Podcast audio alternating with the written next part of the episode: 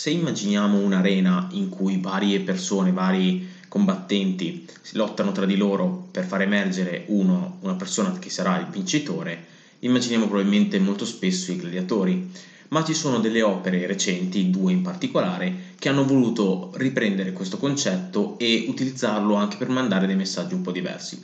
Oggi analizziamo una trilogia di libri scritti da Susan Collins che poi hanno ispirato eh, quattro film, una saga di quattro film. Parliamo di The Hunger Games.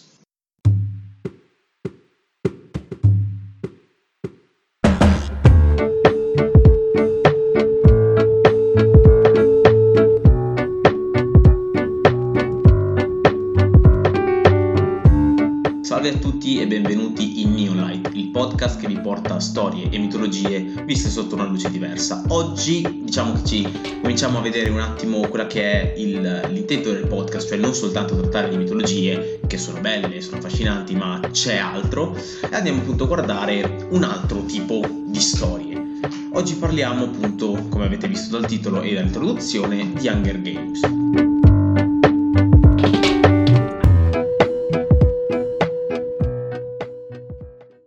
Hunger Games è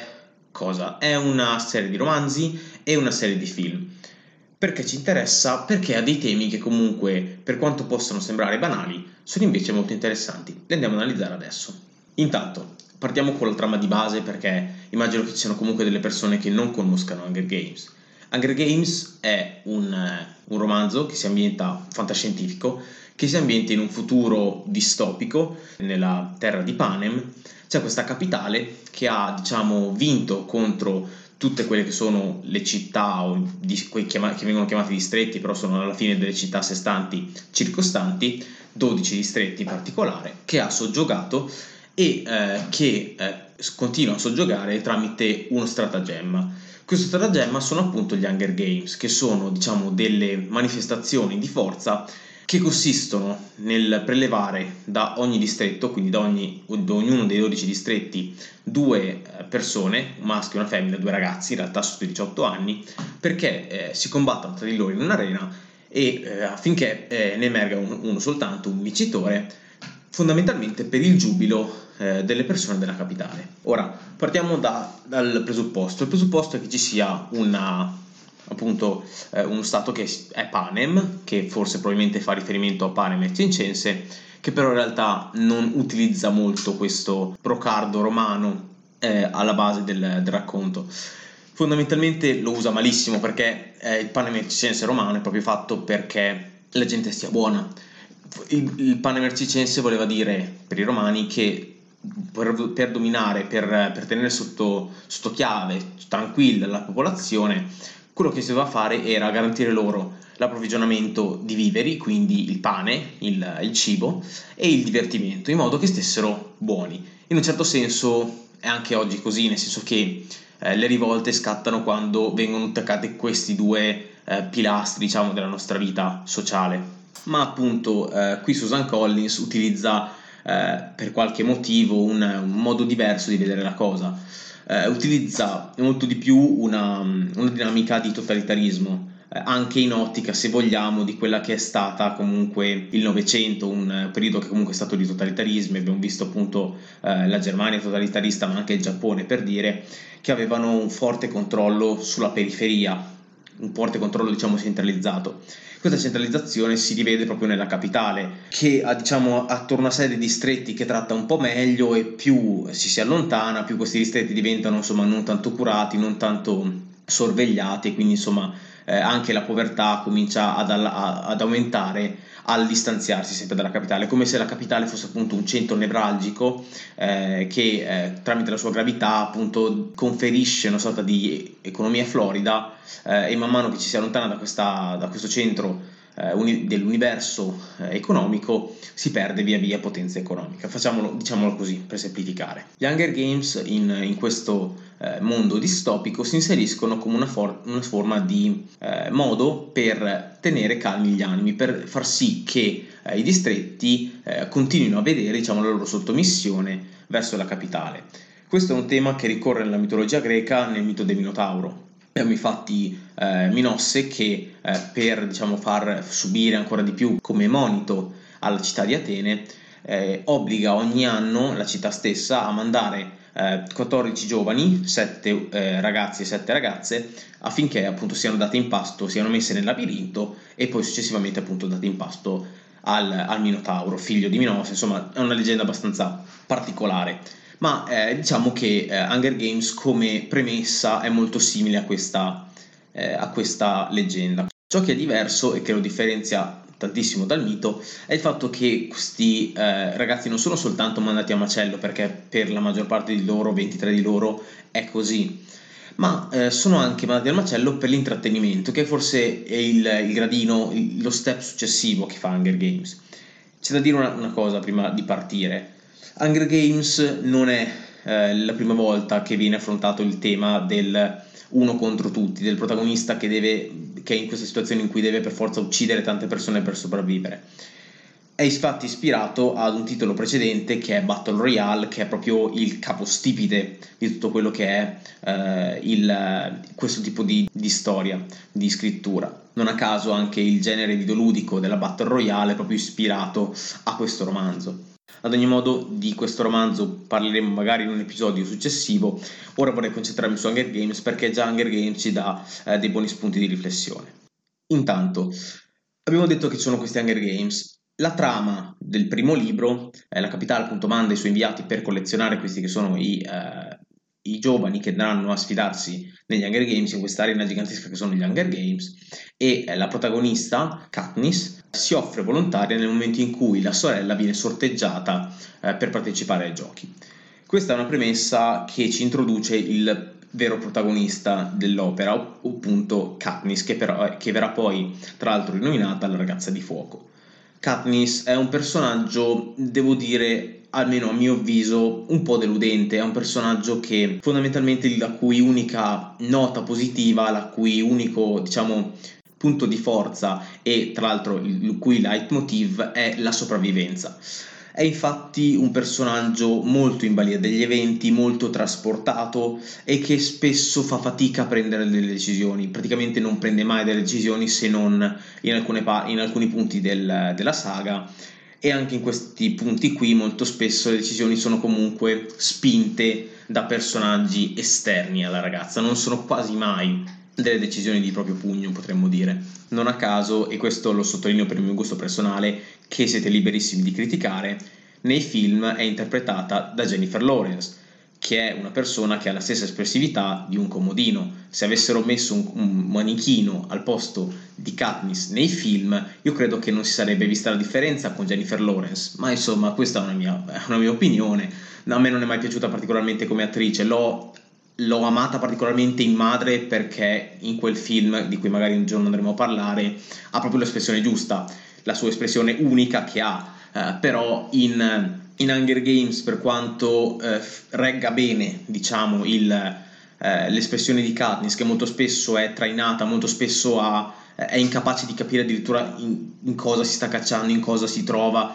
diciamo che ci riesce abbastanza bene, però ha un'espressività che è unica e eh, monolitica. Lei ha quell'espressione lì dal primo momento in cui la vediamo su, su schermo fino all'ultimo. È una cosa che può piacere, io sinceramente non ho mai apprezzata questa cosa. Andiamo avanti comunque, non è, eh, non è il discorso, non, è, non dobbiamo soffermarci troppo eh, sulla performance attoriale della Lawrence. Ad ogni modo, quello che ci interessa da analizzare in Hunger Games sono due profili. Il primo profilo è quello umano.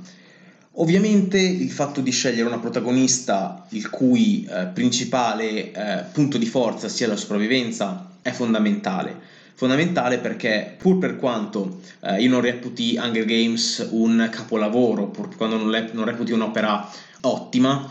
diciamo che ha i suoi punti di forza, e sicuramente un suo punto di forza è quello che, spingendo molto eh, sia il protagon- la protagonista sul, sul tema della sopravvivenza, ci spinge anche a riflettere sulla dualità della sopravvivenza in un ambiente come quello di Hunger Games, in cui appunto, come dicevamo prima, la gente deve ammazzare, uccidere persone fondamentalmente della, propria- della proprietà, della stessa quasi estrazione sociale,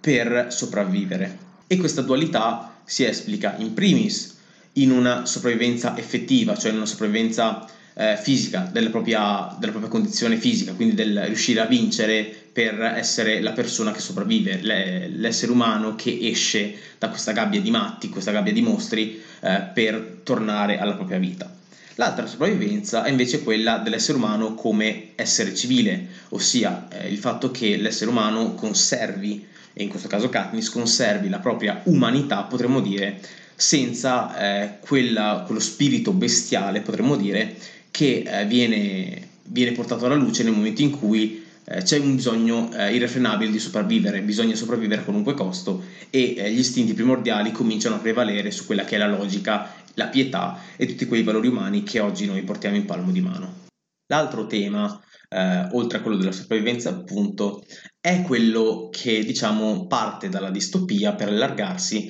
e andare a vedere quelle che sono le problematiche sociali che possono effettivamente esistere in una distopia, e soprattutto in una distopia che diventa così tanto discriminatoria verso i membri stessi della cittadinanza. Infatti abbiamo una importantissima critica a quella che è la disuguaglianza sociale. Diciamo che appunto eh, ci sono i cittadini di Capital, che sono fondamentalmente coloro che sono immuni a eh, questo processo di selezione per far parte degli Hunger Games. Fondamentalmente quello che li diversifica dagli altri, eh, dagli altri soggetti eh, dei distretti appunto è il fatto di vivere nella capitale, eh, cosa che tra l'altro comporta determinati eh, diciamo cambiamenti di status e anche della propria personalità. Infatti par- quando si parla Eh, dei membri della capitale si parla di persone molto ricche eh, che diciamo utilizzano gli impianti, eh, quello che potremmo oggi chiamare come chirurgia estetica, per assumere determinati tratti, addirittura quasi animaleschi in certi casi. Insomma, tutta una serie di eh, modificazioni estetiche, tutta una serie di eh, apparecchiature molto particolari per eh, quanto riguarda i vestiti, per quanto riguarda l'apparenza. Insomma, è tutta un'ostentazione della ricchezza, un'ostentazione del proprio status, un'ostentazione del poter essere eh, potenti a tal punto dal quasi alienarsi dalla dimensione umana, quasi essere qualcosa di più. Se ricordate, nella puntata scorsa, quando parlavamo di sacrificio, accennavo ad un concetto fondamentale per il sacrificio umano. Ossia, il sacrificio umano non si compie praticamente quasi mai a cuor leggero, ma lo si fa molto più facilmente quando eh, la persona che si sacrifica non è del nostro stesso status, è qualcosa di diverso. Abbiamo fatto l'esempio nella, nell'episodio scorso dei nemici di guerra, quindi degli schiavi catturati in guerra. In questo caso si ha una, una cosa diversa. Da un certo punto di vista potremmo ricondurre i membri di, dei distretti sempre agli schiavi di guerra, ma qui secondo me è molto più interessante vederli come membri inferiori della società, quasi come se fosse una sorta di lotta di classe tra quelli che sono i ricchi e quelli che sono, diciamo, lo zoccolo duro dell'economia, che sono appunto rappresentati da tutti quei lavoratori che fondamentalmente nei distretti vengono eh, divisi a seconda del distretto in minatori piuttosto che in falegnami, e insomma un sacco di altre professioni diverse che praticamente vengono eh, divise a seconda del distretto e che rappresentano lo zoccolo appunto dei lavoratori. Quindi è una sorta di appunto contrapposizione tra i ricchi e i poveri. Ora non dobbiamo immaginarci qualcosa alla Marx, non dobbiamo immaginarci una critica marxista alla società. È semplicemente un clima distopico in cui effettivamente queste cose possono accadere. Esisteva qualcosa di simile anche in Battle Royale, anche se qui effettivamente eh, Hunger Games riesce a spuntarla sul predecessore, proprio per la sua capacità di andare a, a dare una forte critica anche e soprattutto per eh, l'importanza a livello, a livello estetico, a livello di status, che soprattutto negli ultimi tempi abbiamo visto e stiamo vedendo. E qui Hunger Games appunto riesce a essere ancora più incisivo su quella che è la nostra mentalità. E tra l'altro la forza di Hunger Games, per quanto eh, li lasci un pochettino da parte questi ricchi, queste persone della capitale che sono appunto eh, i più importanti, più eh, considerati cittadini di serie A, mentre gli altri sono cittadini di serie B, appunto per quanto questi siano un pochettino da contorno alla storia principale, io credo che siano effettivamente il motore vero e proprio della, della narrazione, perché tramite questi, tramite questi ricchi si propagano un sacco di messaggi. Il principale messaggio è appunto quello del, della diversità di classe e del, di una sorta di non raccontata eh, guerra di classe, lotta di classe. Un altro tema molto interessante è il tema che eh, coraggiosamente potremmo paragonare ad un film importantissimo per la cinematografia mondiale, nonostante sia uno snuff movie, che è il film Salò o le centoventi giornate di Sodoma di Pier Paolo Pasolini. Io vi invito a guardare il film nonostante le tematiche trattate siano un pochettino disturbanti. Ad ogni modo, eh, piacendo semplicemente cosa succede, fondamentalmente ci sono delle persone che hanno il potere in, nel film di Pasolini e lo utilizzano fondamentalmente per utilizzare le loro perversioni contro altre persone. Ve la finto molto, molto generica, poco descrittiva, proprio perché eh, è questo che ci serve sapere. Se vi interessa vedere il, il film, io ve lo consiglio. Ad ogni modo sappia, sappiate che le tematiche affrontate sono abbastanza disturbanti, quindi fate atten- particolare attenzione se siete sensibili a certi argomenti. Ad ogni modo, la parte interessante secondo me di Hunger Games, che viene lasciata dietro le quinte, è proprio questo, ossia il fatto che ci sia una, una parte della popolazione che si sente in diritto di fruire, perché proprio questo, gli stiamo parlando proprio di intrattenimento, di fruire delle vite stesse di persone che ritengono inferiori per il proprio appunto intrattenimento. Per fare un parallelismo con l'episodio precedente, potremmo dire che se prima il sacrificio era utilizzato come appunto eh, dono ad un dio, perché eh, appunto portasse beneficio agli uomini, qui il sacrificio umano è semplicemente per un dio che si chiama intrattenimento, è per un dio che non dà nulla in cambio, è semplicemente una violenza dei, dei grandi contro i piccoli. Ed è proprio questo sistema che tra l'altro eh, dà un'ulteriore sferzata a quella che abbiamo detto essere la sopravvivenza a livello civile della persona. Non a caso sappiamo benissimo che all'interno della narrazione ci sono vari personaggi, tra cui l'allenatore di Katniss e la madre stessa di Katniss, la protagonista, che crollano a livello psicologico proprio per questa difficoltà di affrontare un mondo in cui si è i più sfortunati e non si possono ribaltare le sorti della propria vita. Oltre a questo c'è anche tutto il pesante eh, discorso dell'essere sempre eh, marionette, pedoni di eh, una classe elitaria capace di muoverti senza eh, che tu possa obiettare alcunché. Ed è proprio per questo motivo, proprio per questo controllo troppo pressante, che alla fine eh, nella saga di Hunger Games, e questo è uno spoiler ragazzi, eh, si arriva alla rivolta contro la capitale.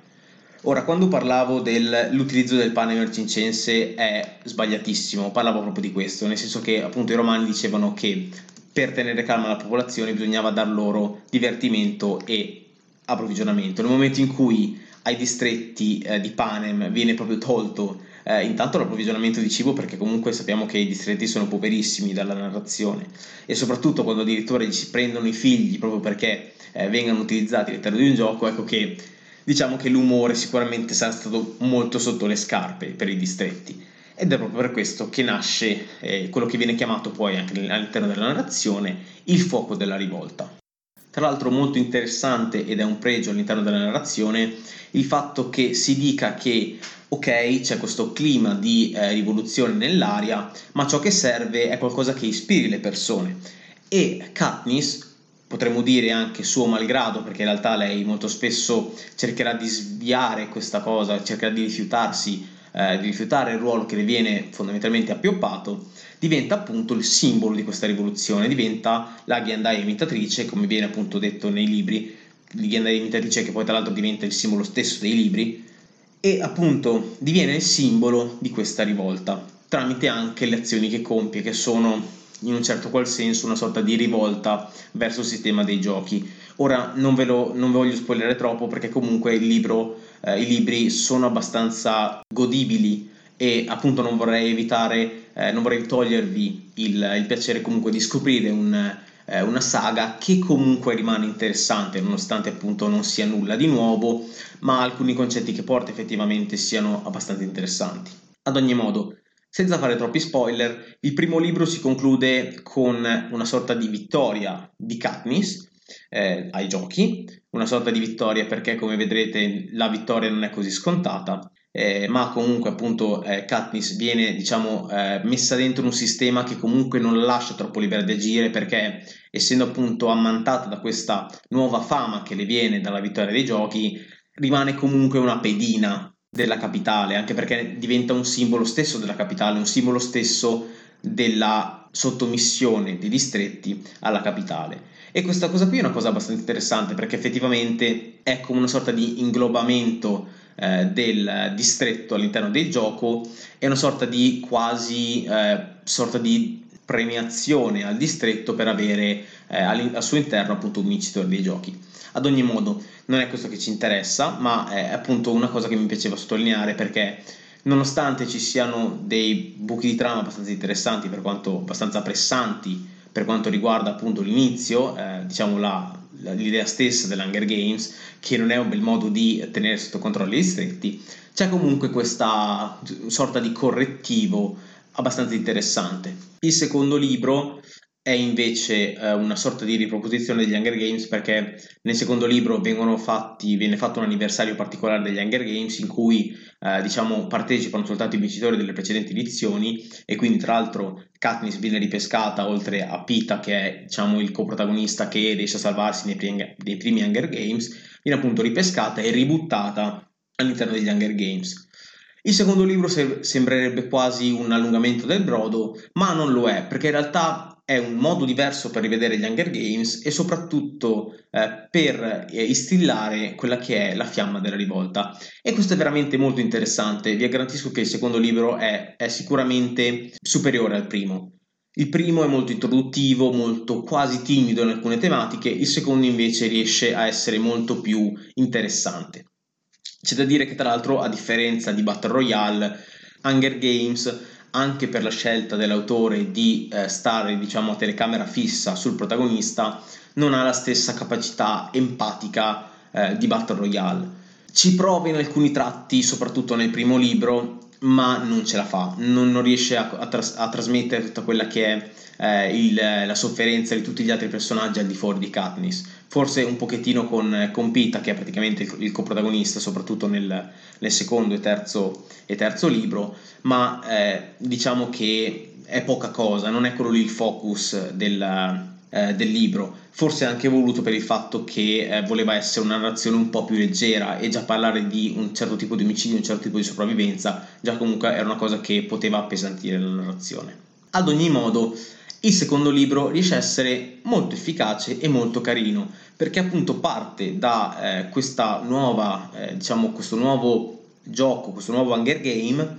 e eh, si conclude, e diciamo la narrazione si sviluppa sul fatto che Katniss deve prendere una decisione se essere o meno fondamentalmente la fiamma della rivolta, il simbolo della rivolta, dato che già nel primo Hunger Games aveva dato dei minimi segni di essere effettivamente una ribelle e quindi una possibile fiamma di speranza per la popolazione.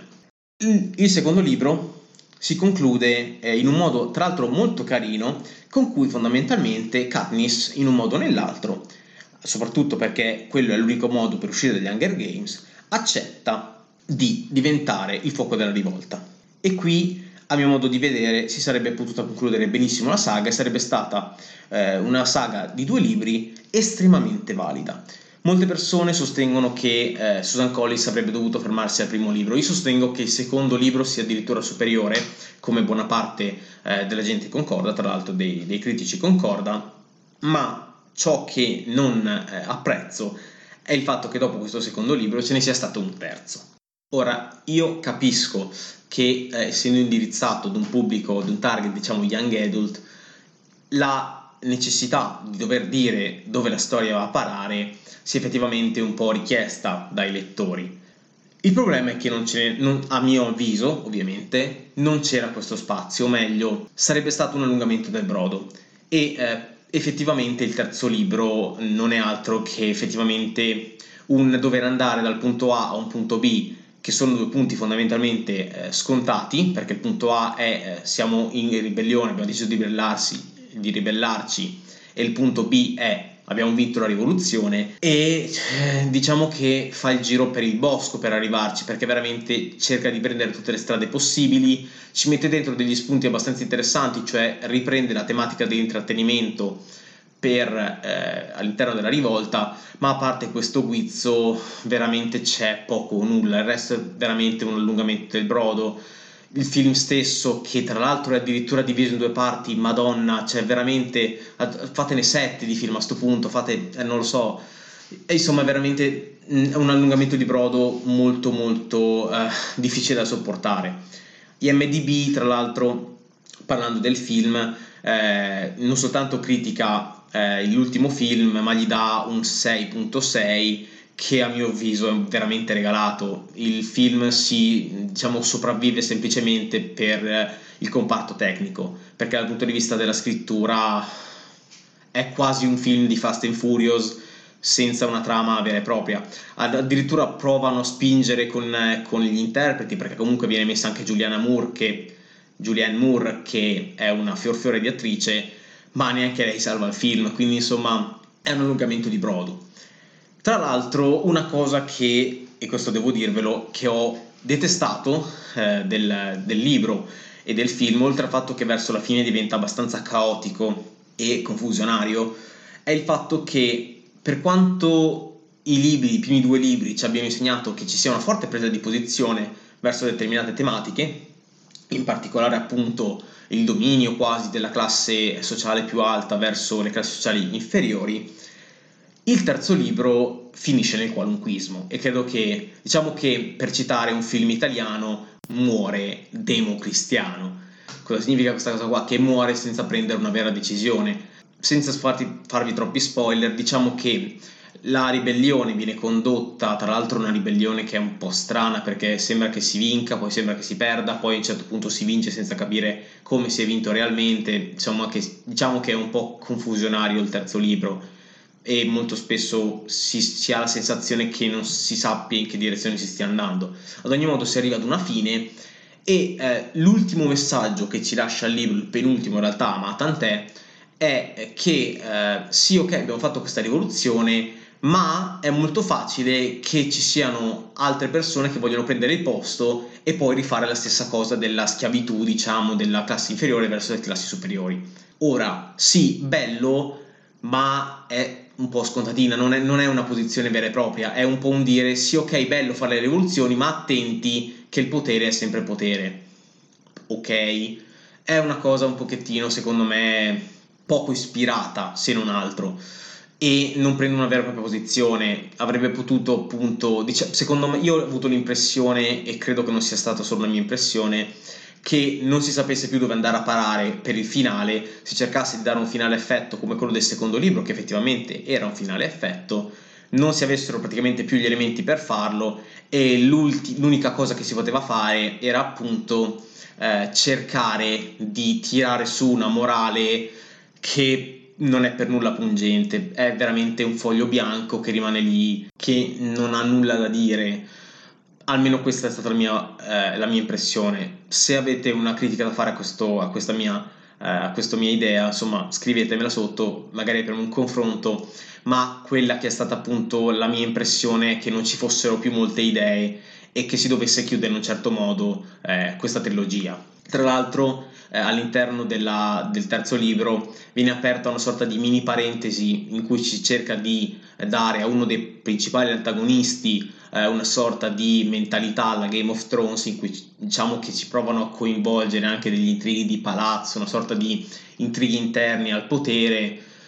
ma anche qui senza alcun mordente. Il discorso è che per quanto la saga complessivamente sia una saga non pessima, anzi sia una saga abbastanza interessante da leggere, eh, i primi due libri restano i migliori, in particolare il secondo. Eh, come appunto, per eh, parafrasare la, la stessa narrazione, accende veramente una fiamma, mette veramente in moto i motori della, dell'hype, i motori eh, dello spirito del lettore, che poi invece nel terzo film, nel terzo libro, diventano il focolaio di un caminetto che sta lì a prendere la polvere. Insomma, è poco ispirato il terzo, forse avete capito che non mi è piaciuto, nel libro, nei film, che tra l'altro sono due, perché Hollywood doveva fare i soldi a quanto pare. I film sono veramente un allungamento di brodo fuori di misura, tra l'altro eh, veramente se lo guardate capite che le scene action sono ridondanti, le scene in cui si deve aggravare la, eh, la tragicità sono ridondanti, anche e soprattutto perché eh, probabilmente nel terzo film si sono ricordati che non avevano messo abbastanza scene tragiche, scene di povertà negli altri due film, e volevano rimediare. Non è questo, che si... non è questo il modo però per farlo. Ad ogni modo, eh, questo era il mio giudizio, ecco appunto, su libri e film. Ad ogni modo, per quanto si possa criticare, per quanto si possa dire che Hunger Games resta una copia sputata, una copia eh, sbiadita per certi autori eh, di eh, Battle Royale, che poi appunto magari un giorno andremo ad analizzare. Quello che possiamo dire è che in realtà aggiunge degli elementi molto interessanti, anche e soprattutto per il suo essere eh, posteriore a Battle Royale e per aver quindi assorbito quegli elementi che sono più simili alla nostra eh, non soltanto società occidentale. Battle Royale è appunto di un giapponese, rappresenta tutta una serie di ideali propri della civiltà orientale, mentre appunto Hunger Games riesce a essere molto più vicino alla civiltà occidentale e soprattutto a colpire effettivamente in, eh, in quelli che sono i nostri non soltanto valori ma nelle nostre case, perché comunque parla eh, di una divulgazione a livello televisivo e molto spesso di come il vedere eh, gli altri che soffrono, vedere gli altri che lottano per la sopravvivenza diventi una vetrina, diventi un intrattenimento per chi sta a casa ed è, diciamo, eh, alla, al sicuro eh, tra le mura domestiche. In un certo senso potremmo dire che questi Hunger Games non differiscono troppo, almeno a livello concettuale, quei talent show o ad esempio in quei, quegli show competitivi in cui fondamentalmente il focus è prendere in giro la persona che viene a presentarsi, che viene appunto come concorrente, per trarne il massimo giovamento eh, per appunto chi osserva, trasformando tra l'altro il concorrente stesso in quella che è una sorta di categoria oppressa. In conclusione, possiamo dire che Hunger Games ci lascia un importante messaggio. Oltre a riprendere infatti le tematiche che grandi autori come appunto il nominato Pasolini riprende, ossia che il fatto che quando eh, un essere umano è libero e capace di sfruttare gli altri, molto spesso fa di tutto per godersi appieno una situazione. Oltre a questo, questa situazione, appunto, possiamo anche dire che c'è un importante problema a livello di delimitazione di tale potere che viene usato sugli altri. Infatti Hunger Games, e la grande cosa che fa Hunger Games, è ricordarci che non sempre si tratta di situazioni, non sempre si tratta di confronti tra chi ha un coltello in mano e chi è disarmato, come tra l'altro accade all'interno degli Hunger Games. La superiorità è data da altro, è data da congetture che molto spesso noi stessi umani ci inventiamo, che possono essere la ricchezza, che possono essere appunto l'aspetto fisico, e molto spesso queste concezioni ci portano ad escludere altri, a creare i nostri gruppi di potere per soggiogare gli altri, ed è questo il messaggio che da dietro le quinte arriva a noi da Hunger Games, ossia il fatto che se cominciamo a dividerci, se cominciamo ad essere, a classificarci, a dividerci in classi, non manca tanto che le classi sociali comincino ad azzannarsi tra di loro e cominciare effettivamente a portare ad una crisi del sistema. Ovvio, parliamo di una distopia, ma alla fine le distopie non sono altro che dei moniti per ricordarci cosa effettivamente l'essere umano sarebbe in grado di fare.